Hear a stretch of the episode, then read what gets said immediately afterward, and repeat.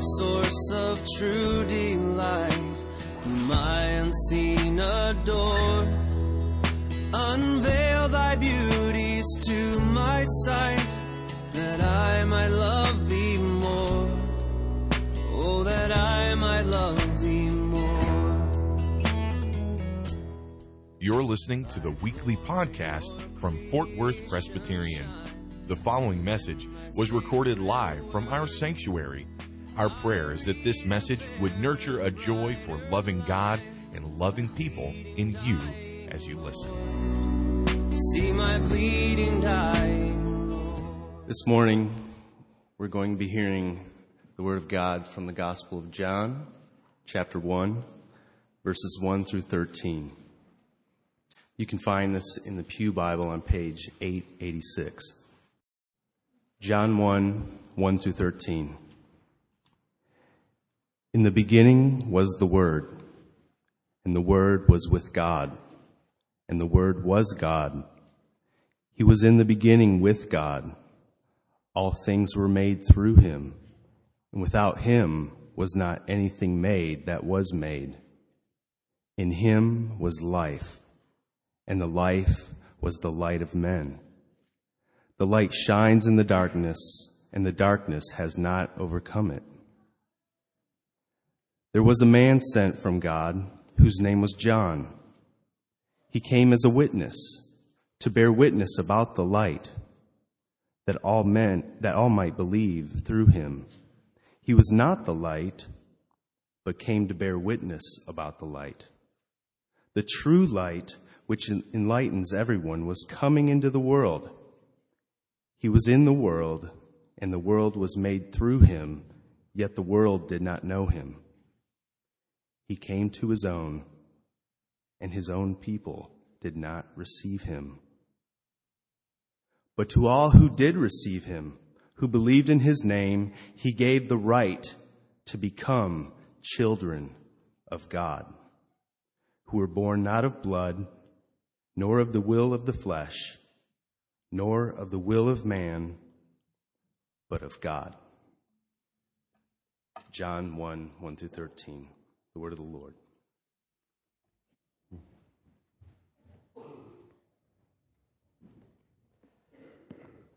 Let's pray together.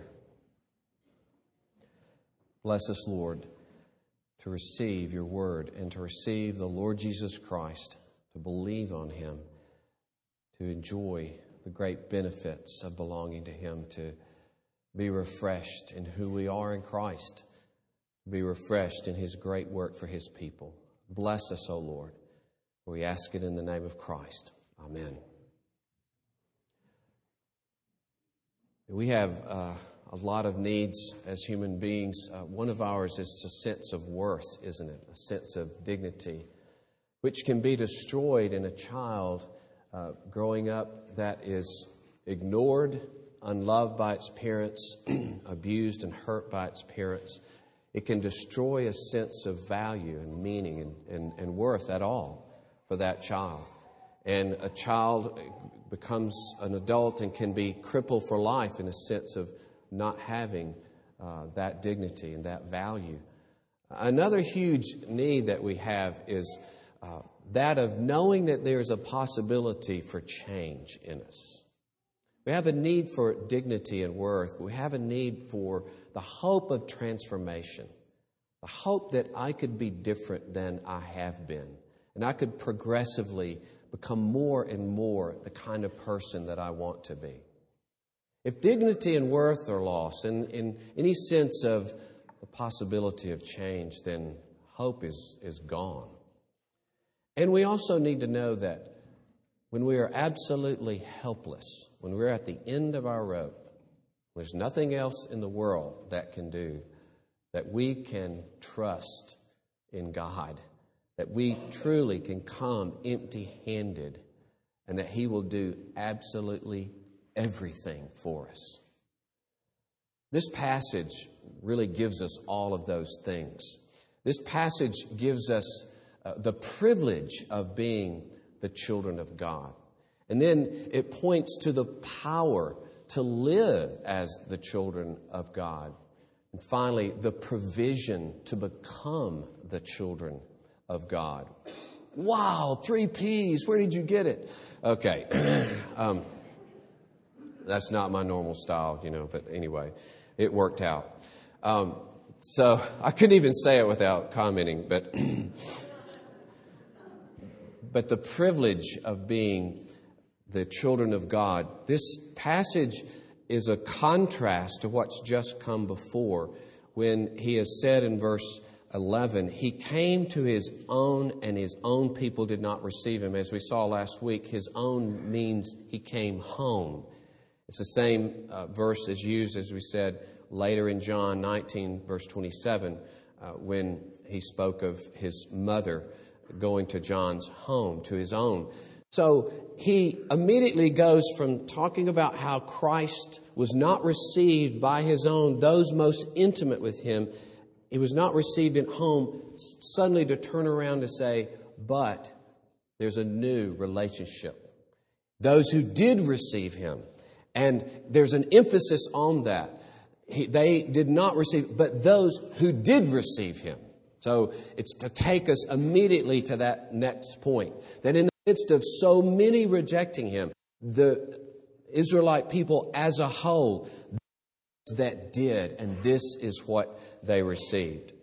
And the emphasis is on the uh, not the authority, although that's the word used, exousia, when you see the word right, but it's the idea of the honor, the privilege, the right, yes, the authority to become the children of God. And this is to jump out at us. There's a regal feel for this passage, the children of God. Uh, one old writer, Nonnus, called it the heavenly honor. It has a divine sense about it. These are not just children of some earthly king, however great he could be. They had the amazing privilege and honor and distinction, the majesty and authority of being the children of God. It's always amazing, isn't it, when you see a child born into a royal family, a few royal families left around, or in our day, a child even born to an incredibly wealthy family. And you think right at the start, what this child has. Bam. You know, you just think this child has so many privileges, such an honor automatically. You know, you think of the boys uh, in England, they just automatically had amazing privilege and honor. And this is what John is underscoring for us. In the wake of those who rejected him, he's saying, but those who received him to accent what was lost by those who didn't receive him. They lost kingship. They lost royalty. They lost the only privilege to be the everlasting children of God. And as a comment on this, I would like for you to turn with me to Ephesians because I feel like, I think that Ephesians helps us get at the regal nature, though Paul doesn't in this particular passage use the term children or sons. Ephesians is found on page 976 if you want to use the Pew Bible, if you're not familiar with where that is. Page 976.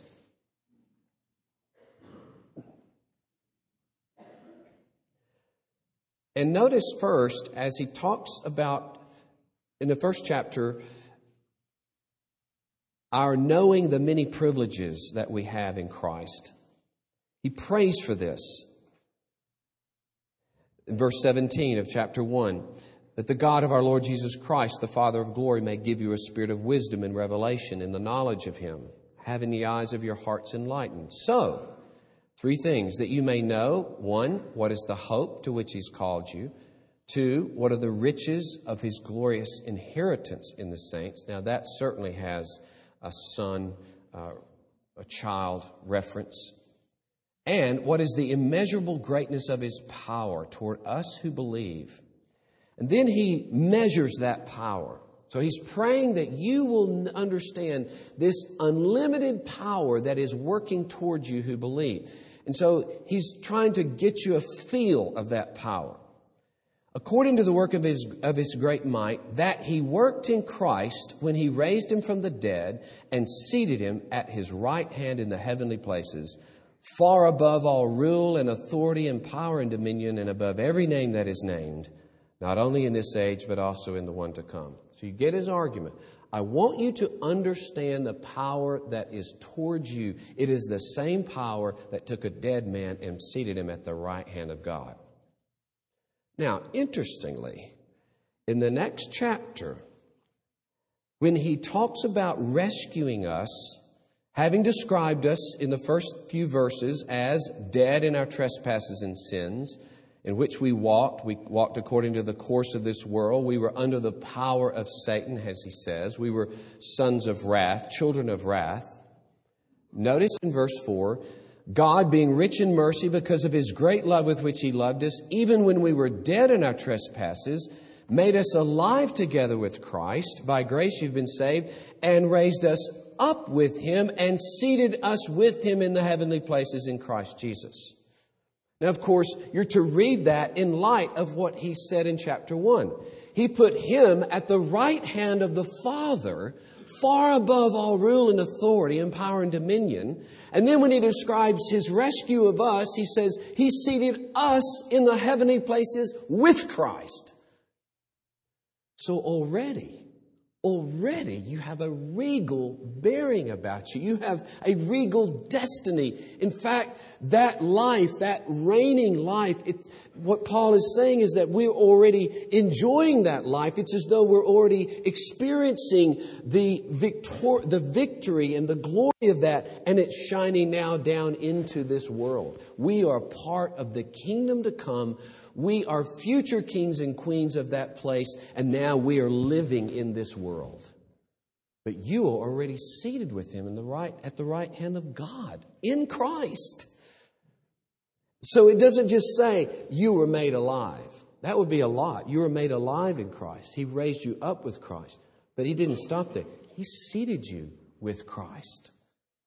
You have a regal bearing and I think, I know this is not familiar to everybody, but the Lord of the Rings, there was an amazing character. This is kind of a, a side story, but a, a, wonderful part of the story of Lord of the Rings. There's a man named Strider that the hobbits ran into.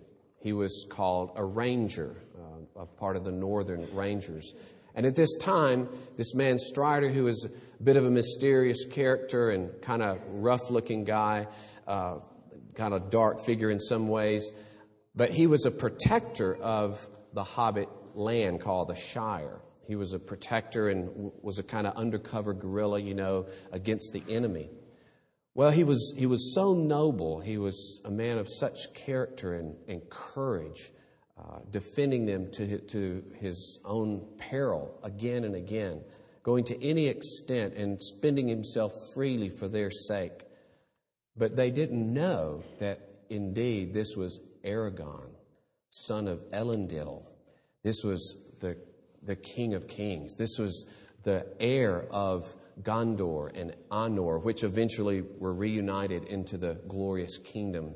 Uh, isn't that wonderful? Uh, of at the end of the book. But my point is this: that he was Strider. All they saw was Strider, but he was really Aragorn. And he married Arwen, the, uh, the glorious elven princess. And they had a glorious reign. He was always Aragorn, but he just looked like Strider. And you're Striders. Every one of you is a Strider, but you're really Aragorn. And ladies, I want you to get, when Paul talks about sons of God, don't feel that leaves you out, it includes you because in Galatians 3 he says we're all sons and there's no male or female. In other words, in that culture, the son had all the privileges. And so he says to the women, hey, you're a son now. Not in the sense that you lose your gender, you see, but you have all the honor and authority of a son.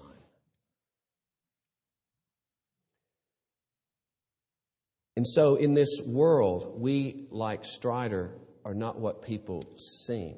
or not what people think. And so you have that glorious passage that the same writer John writes at the end of uh, the Bible in 1 John. He says in 1 John chapter 3, it's a wonderful passage and one that you should know well because of what it says about us. Beloved, we are God's children now, and what we will be has not yet appeared. See? That's a Strider Aragorn thing, isn't it? We're Strider, but it hasn't appeared what we're going to be, that we're destined for thrones. We're destined to reign, as Paul says, that we will actually judge angels. How in the world could that be? But in Christ, we have become regal because we are God's children. And he says, when we know that when he appears, we shall be like him because we shall see him as he is. So, your dignity is that you're the children of God. And you see, that's why for the children of God, if God calls on them to give up a part of this world, they really don't care because they know they have a kingdom that makes this world and everything in it look like peanuts. Nothing. They're royalty. They don't have to hold on as though they're not kings and queens, as though they're desperate to have more stuff and to hold on to their uh, rights, etc. They're, they're royalty, and they know it. And they have a humble bearing because of that.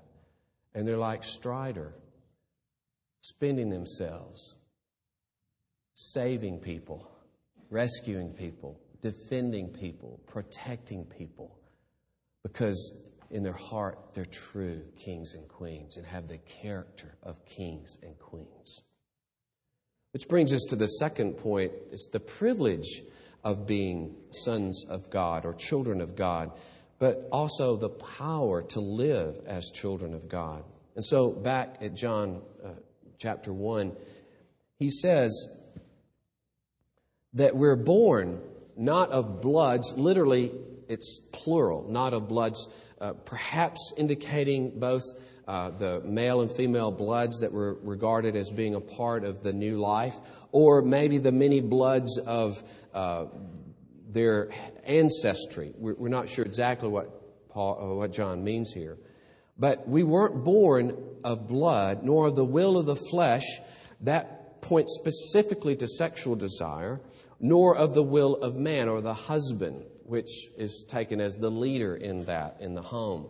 Uh, in terms of sexual activity. So he points specifically to the normal human ways that someone is born, and he's just uh, creating the contrast it has nothing to do with what we could accomplish. It has nothing to do with any part of normal human life. It's a preview of what he says later in chapter 3 when Jesus writes, That which is born of the flesh is flesh, that which is born of the Spirit is spirit. But we are born of God. And it's a strong word. It's the same word that in, when you say a man begat this or that son or daughter, God begat you. Might not think of yourself as begatted,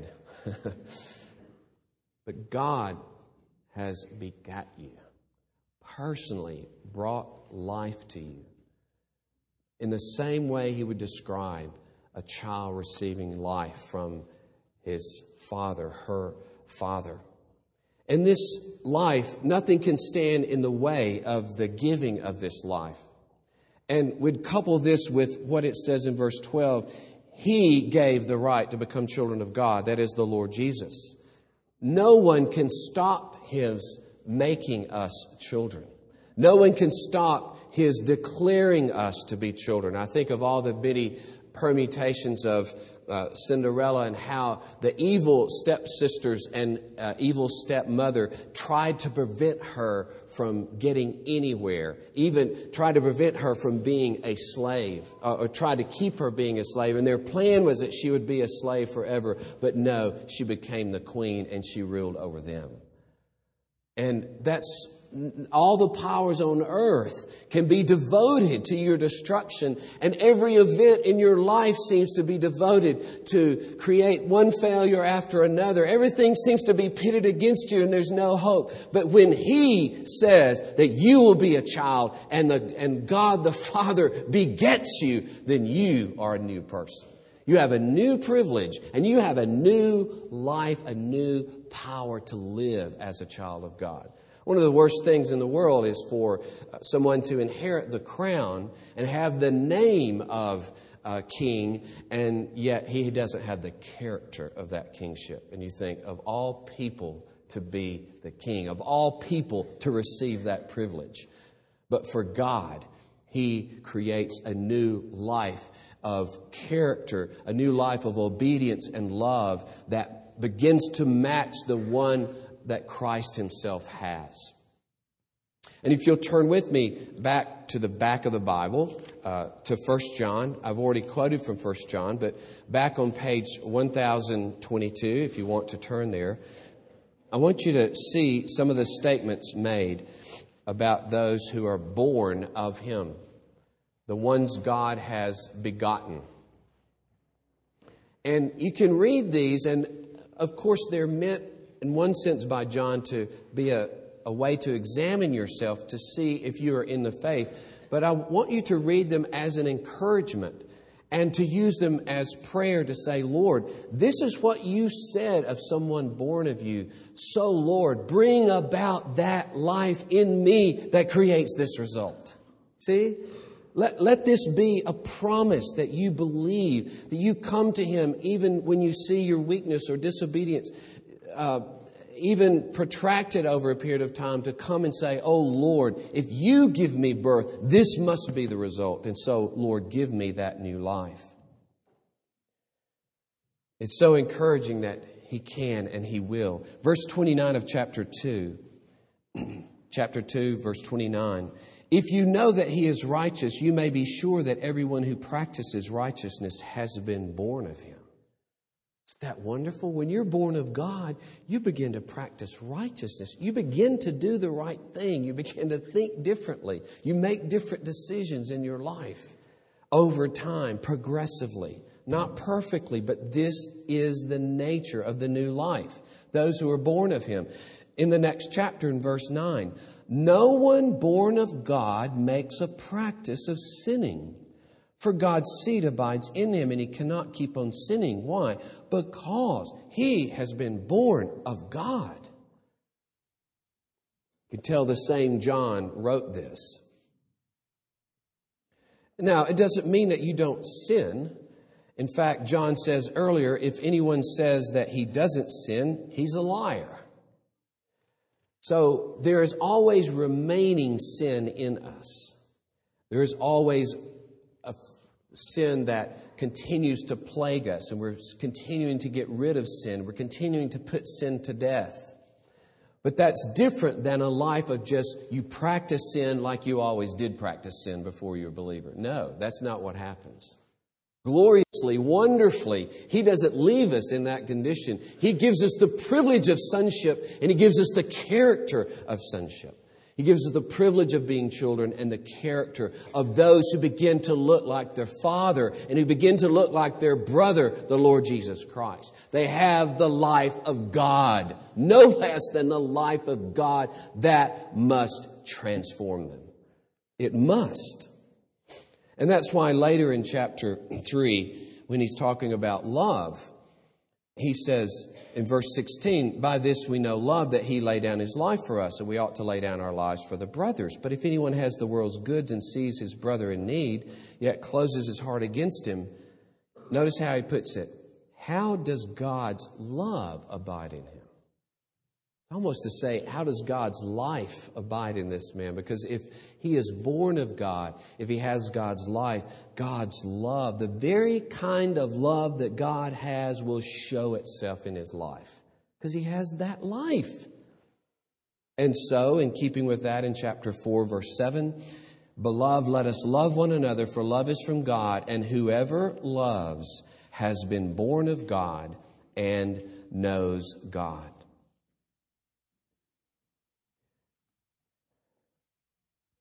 Finally, chapter 5, verse 18, and this is a helpful verse.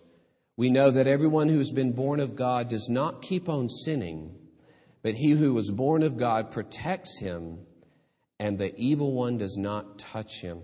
And touch him means to touch him fatally, spiritually, to destroy him. He may struggle. He fights against sin. He's not perfect, but he doesn't just keep on sinning, and he doesn't just keep on sinning to his own destruction, but he is progressively becoming more and more, uh, showing more and more God's life by his obedience and his love. And the evil one does not touch him so as to destroy him. And I hope that you'll read these. I know they're, they're, they examine you, true. And if you have, if you've come this morning and you have no regard at all to even obey God or care about that, then that is a danger signal. But uh, even though believers can fall into that situation, believers get that attitude at times. Believers harden their hearts at times so that they don't care. But as a general way of life, this must show itself that if you're born of God, you do not continue on sinning. You do not practice sin. You walk in obedience and love. That is so encouraging. Which brings us to our last point. There is a provision bef- uh, to becoming the children of God. And he says, It's all who received him who believed in his name.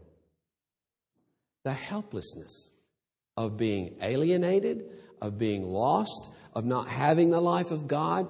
It doesn't matter what the situation. It doesn't tell you it's only for this kind of person or that kind of person. Only the persons that sin this much or that much. But if no, anyone who receives him, anyone who believes in him, bring whatever set of problems and sins and devastation and corruption and hurt and pain in your life that just bring it all to him and he will make you a child of God. You don't have to do anything. You don't have to perform anything. You don't have to get to a certain point. You simply have to trust him to trust him. And it says, believe in his name. Name means the full expression of who he is. And I would urge you, search him out. Find everything that he is and everything that he's done, everything that he promises you. Believe it all. That's what it is to believe in his name. To believe in the full extent of who he is. Everything you learn about Christ is for your good and for your benefit. And it's all held out to you as a promise I will be yours in every way. And so the Lord Jesus amazingly shares with us the privilege of being called children. How in the world could he do that? It says in Hebrews 2, and when you think that you've been ashamed of him, it amazes you that it says, He is not ashamed to call them brothers. He's not ashamed of that. Not ashamed to look you in the eye and say, You're my brother. You're my sister. And I share with you what you did not earn. I've earned a kingdom for you, and I give every single bit of it to you. What he's earned as a human being, he gives every single bit of it to you. All the privilege and glory, all of the happiness and joy all of the purity and character and love that He has is going to be ours in that final day. And this was God's plan before the foundation of the world because Paul says He predestined us. It's interesting in the focus of His predestination. He predestined us to be conformed to His image that He might be the firstborn among many brethren making us children that eventually look exactly like his own son was God's purpose before the foundation of the world. You can rejoice in that. You can trust in that. You can have the greatest hope in what the progressive change in your life and the dignity that you have that will finally issue in the new heavens and the new earth and your reign forever and ever. Will you be a part of those in verse 11 who did not receive him? And you lose forever the only way, the only possibility of being the children of God?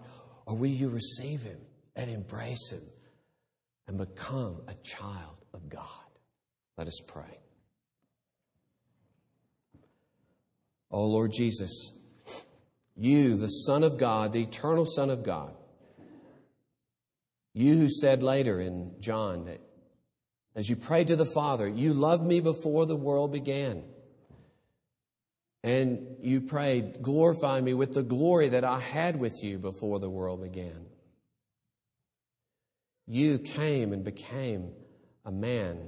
You became a human being in order to bear our sin, in order to take away wrath and punishment, in order to destroy the power of sin in our life, in order to usher us in to the regal position as children of God.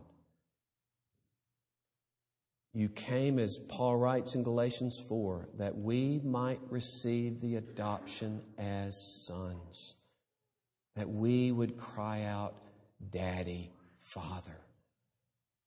Oh Lord, it is your delight that we can be intimate with you, that we can freely come into your presence, that we can have no guilt that we can be, have clear consciences before you, that we can run into your throne room and, as it were, sit on your knee and speak with you because we are your children, forgiven in Christ, made righteous in Christ, united to Christ and all of his resources for us and the new life that he gives to us.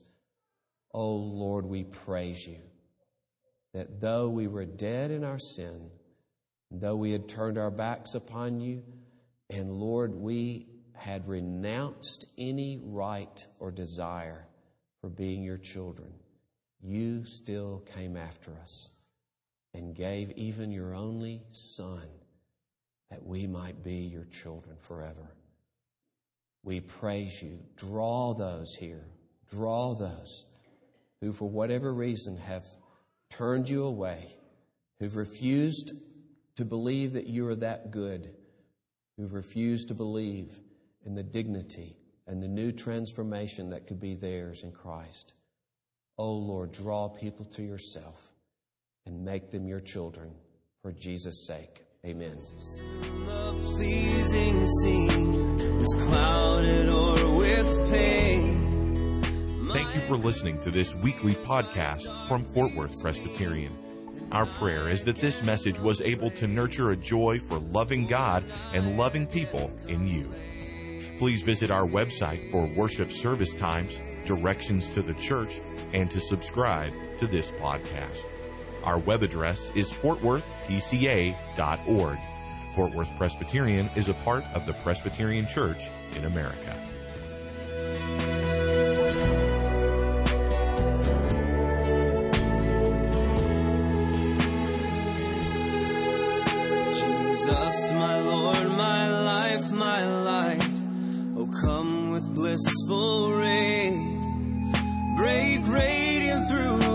shades of night and chase my fears away. Won't you chase my fears away? Then shall my soul with rapture trace the wonders of thy love.